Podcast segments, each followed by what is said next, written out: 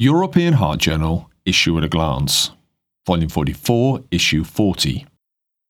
Focus Issue Clinical Trials by Editor in Chief Professor Filippo Crea and read to you by Morgan Bryan. Innovative Trials in Heart Failure, Dyslipidemias, and Sinus Node Dysfunction. This focus issue on clinical trials contains the state of the art review article entitled Rapid, Accurate Publication and Dissemination of Clinical Trial Results Benefits and Challenges by Faiez Zannad and colleagues from the Institut Lorrain du Cœur et des Vaisseaux in Vandœuvre-lès-Nancy, France. The authors note that large scale clinical trials are essential in cardiology and require rapid, accurate publication and dissemination. Whereas conference presentations, press releases, and social media disseminate information quickly and often receive considerable coverage by mainstream and healthcare media, they lack detail, may emphasize selected data, and can be open to misinterpretation. Preprint servers speed access to research manuscripts while awaiting acceptance for publication by a journal. These articles are not formally peer reviewed and sometimes overstate the findings. Publication of trial results in a major journal is very demanding, but the use of existing checklists can help accelerate the process. In case of rejection, procedures such as easing formatting requirements and possibly carrying over peer review to other journals could speed resubmission. Secondary publications can help maximize benefits from clinical trials. Publications of secondary endpoints and subgroup analyses further define treatment effects and the patient populations most likely to benefit. These rely on data access, and although data sharing is becoming more common, many challenges remain. Beyond publication in medical journals, there is a need for wider knowledge dissemination to maximize impact on clinical practice. This might be facilitated through plain language summary publications. Social media, websites, mainstream news outlets, and other publications, although not peer reviewed, are important sources of medical information for both the public and clinicians. This underscores the importance of ensuring that the information is understandable, accessible, balanced, and trustworthy. This report is based on discussions held on December 2021 at the 18th Global Cardiovascular Clinical Trialists meeting, involving a panel of editors of some of the top medical journals, as well as members of the lay press, industry, and clinical trialists. In a Viewpoint article entitled Critical Reading of Cardiovascular Trials with Neutral or Negative Results, the late Claudio Rapezzi and colleagues from the Università degli Studi di Ferrara in Italy note that randomized controlled trials, or RCTs, may change the standard of care of patients sharing the characteristics of trial participants. However, well designed trials with neutral, i.e., where no significant difference between the treatment and its comparator, or negative findings, i.e., where the comparator seems more effective and or the intervention caused harm, deserve scientific scrutiny to understand why the primary endpoint was not met. It's particularly important to differentiate well designed and well conducted RCTs from RCTs burdened by methodological issues. The authors propose a general framework to the interpretation of neutral or negative trials based on this differentiation and then on p values for well designed and well conducted RCTs, or on the identification of the possible methodological issues.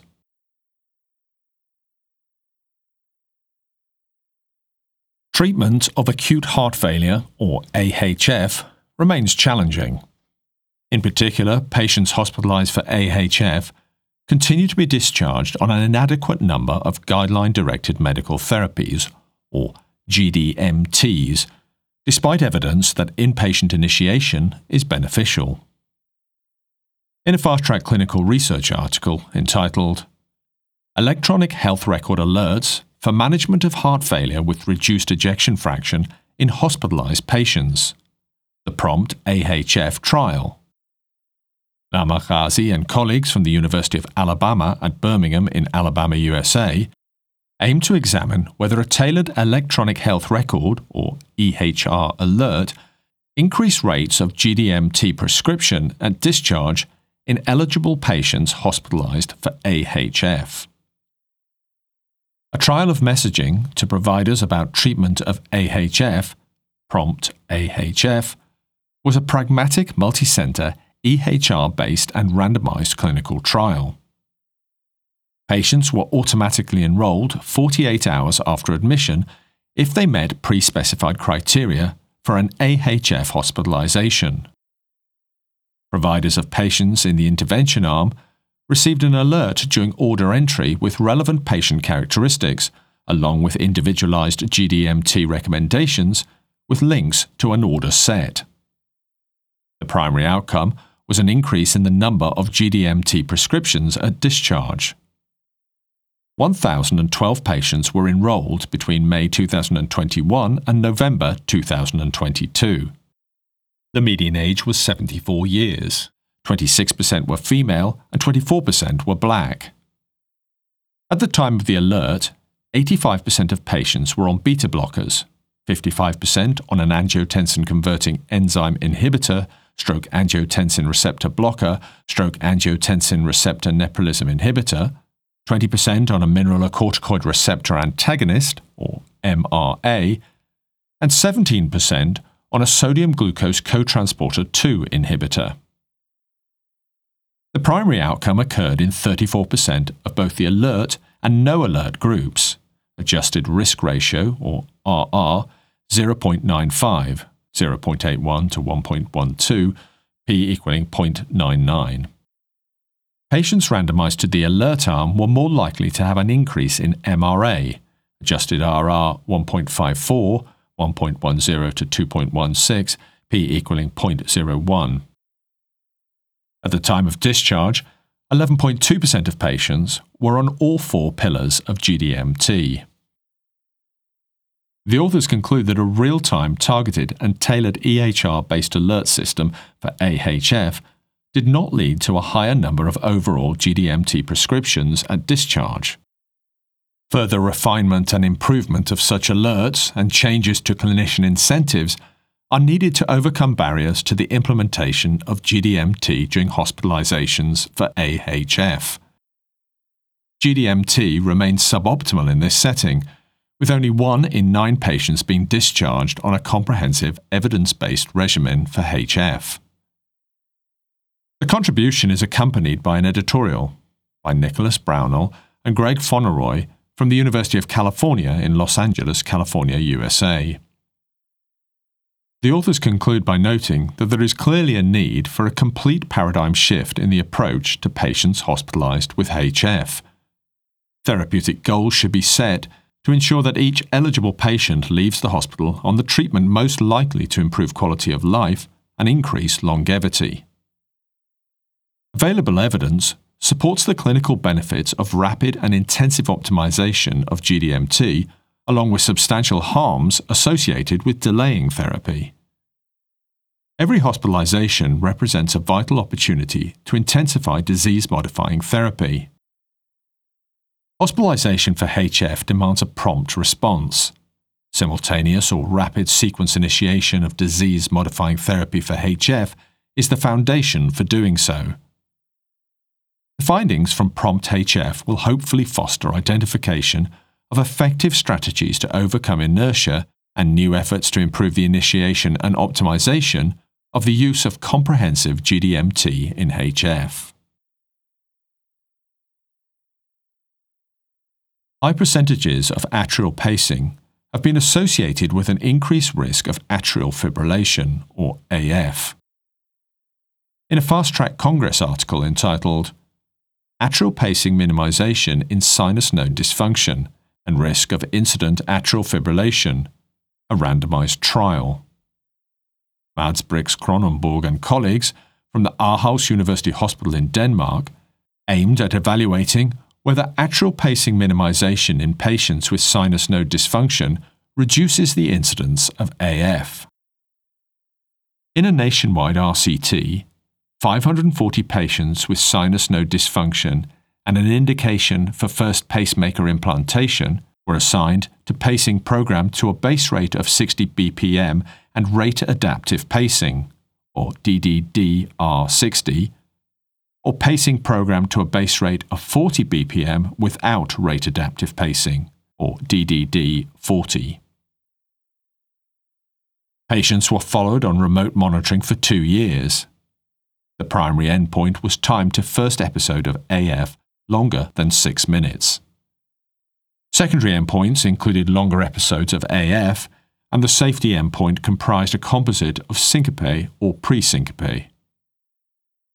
The median percentage of atrial pacing was 1% in patients assigned to DDD 40 and 49% in patients assigned to DDDR 60.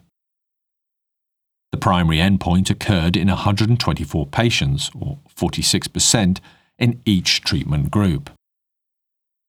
There were no between group differences in AF exceeding 6 or 24 hour, persistent AF, or cardioversion for AF. The incidence of syncope or pre-syncope was higher in patients assigned to DDD 40, hazard ratio 1.71, p equaling 0.01.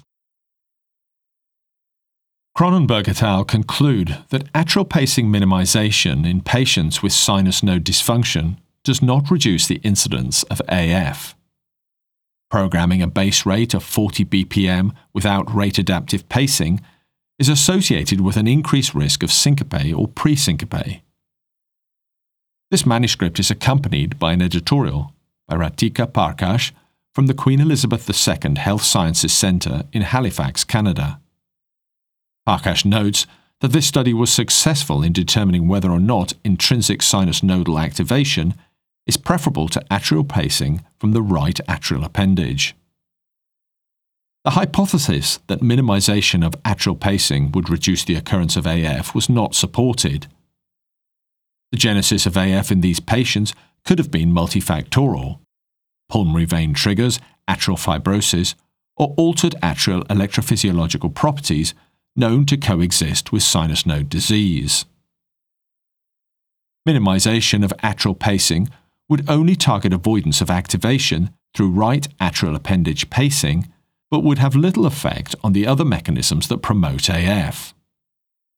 Alternatively, the increased atrial pacing in the DDDR60 group may have reduced the occurrence of AF by prevention of pauses and bradycardia that may increase atrial refractoriness and electrical dispersion. Finally, pacing in any mode may have little effect on AF in patients with sinus node dysfunction, and the occurrence of AF in this population may be the natural progression of a disease process that led to the sinus node dysfunction at the outset.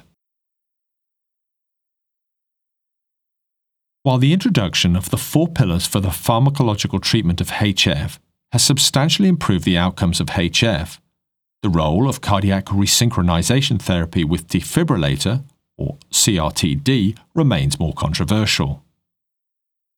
In a Fast Track Congress article entitled Upgrade of Right Ventricular Pacing to Cardiac Resynchronization Therapy in Heart Failure, a randomized trial, William Merkely and colleagues from the Semmelweis University in Budapest, Hungary, indicate that among patients with heart failure with reduced ejection fraction, or HFrEF, with right ventricular pacing, or RVP, the efficacy of CRTD upgrade is uncertain. In this multi-center RCT, 360 symptomatic New York Heart Association Class 2 to 4A HFrEF patients with a pacemaker or implantable cardioverter defibrillator, or ICD, high RVP burden greater than or equal to 20%, and a wide-paced QRS complex duration greater than or equal to 150 milliseconds were randomly assigned to receive CRTD upgrade, n equaling 215, or ICD, n equaling 145, in a 3 to 2 ratio.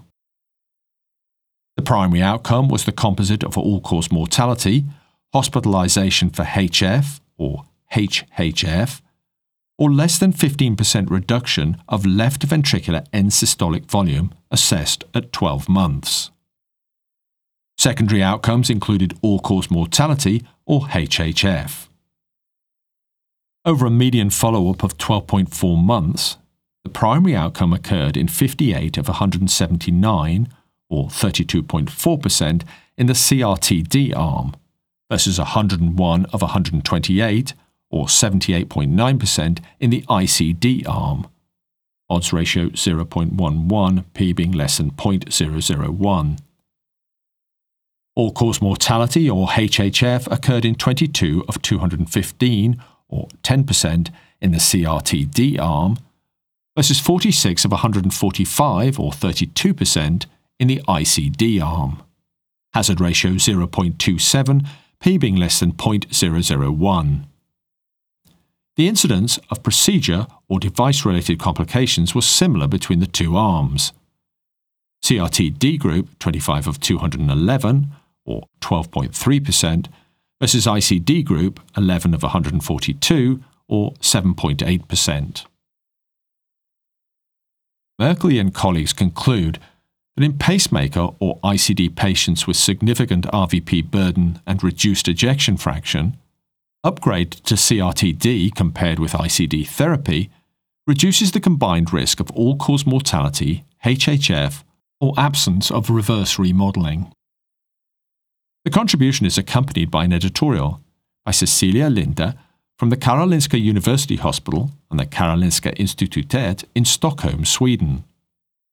Linde concludes that the impressive results of the Budapest CRT upgrade study are likely to influence future guidelines and clinical practice. The study clearly shows that upgrading to CRT is associated with improved outcomes. Secondly, the procedure is safe which means that patients who develop left ventricular ejection fraction, or LVEF deterioration, should be upgraded to CRT without postponement. Thirdly, the results have implications for the organisation of pacemaker and ICD follow up to detect LV deterioration before HF develops, thus enabling upgrading to CRT.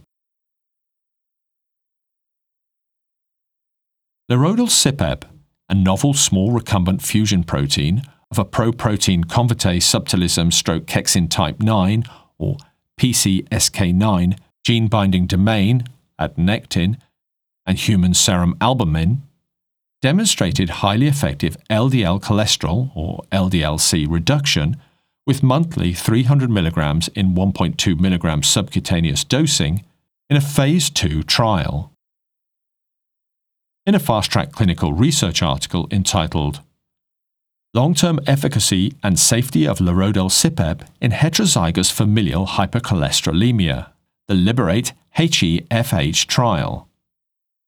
Frederick Raal and colleagues from the University of Witwatersrand in Johannesburg, South Africa, evaluated the safety and efficacy of lerodalcibep in a global phase 3 trial in heterozygous familial hypercholesterolemia patients requiring additional LDL-C lowering. Patients were randomized 2 to 1 to monthly subcutaneous injections of either lerodalcibep 300 mg or placebo for 24 weeks. The primary efficacy endpoints were the percent change from baseline in LDL-C at week 24 and the mean of weeks 22 and 24. In 478 randomized subjects, mean age 53 years, 52% female, mean baseline LDL-C 3.88 millimoles per litre, lerodalcibep reduced LDL-C, compared with placebo, by a percentage difference of minus 59% at week 24 and by a percentage difference of minus 65% at the mean of weeks 22 and 24, p being less than 0.0001 for all.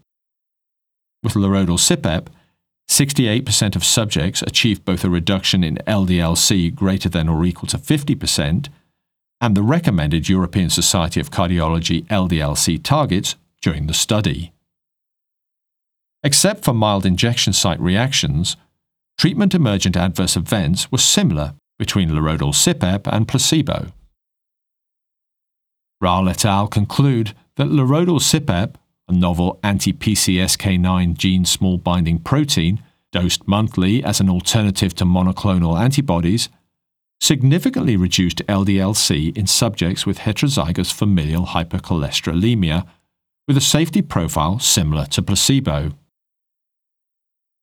The manuscript is accompanied by an editorial by Ulrich Laufs, Berend Isermann, and Matthias Blüher from the University Hospital Leipzig in Germany. The authors conclude that PCSK9 is a close to ideal pharmacological target. For most practicing physicians, the daily issue is no longer the efficacy or safety of PCSK9 inhibitors, but the access to these medications. In addition, raising the awareness about the importance of LDL-C lowering in cardiovascular disease or CVD risk management requires continuous communication efforts. The Phase 3 Liberate HeFH study provides very important evidence for the high clinical usefulness of third generation PCSK9 inhibitors that will very probably extend the therapeutic options for patients and facilitate better availability. With several therapeutic strategies to target PCSK9 being available, the question arises of whether therapies targeting PCSK9 through different mechanisms can be combined. Lerodalcibep introduces a new PCSK9 targeting strategy, may have an application advantage over existing PCSK9 inhibitors, and will further increase the awareness of very effective and safe LDL-C lowering medications. Whether lerodalcibep addresses additional patient groups or an unmet need in LDL-C lowering beyond the generally undertreated CVD high-risk patients remains to be defined in the future. However, the novel data on a third-generation PCSK9 inhibitor move us another step closer to the perspective of early, potent, and well-tolerated LDL-C lowering. The issue is also complemented by two Rapid Communications articles. In a contribution entitled A Randomized Control Trial of Eplerenone in Asymptomatic Phospholamban p-ARG14-DEL Carriers, Remco de Brouwer and colleagues from the University of Groningen in the Netherlands indicate that phospholamban PLN p-ARG14-DEL cardiomyopathy is an inherited disease caused by the pathogenic p-ARG14-DEL variant in the PLN gene. Cardiac fibrotic tissue remodeling occurs early in PLN p-ARG14-DEL carriers. Eplerenone was deemed a treatment candidate because of its beneficial effects on ventricular remodeling and antifibrotic properties. In this multi-center randomized trial in asymptomatic PLN-PARG14-DEL carriers, study participants were randomized one-to-one to receive either 50 mg of eplerenone once daily or no treatment. The follow-up duration was three years.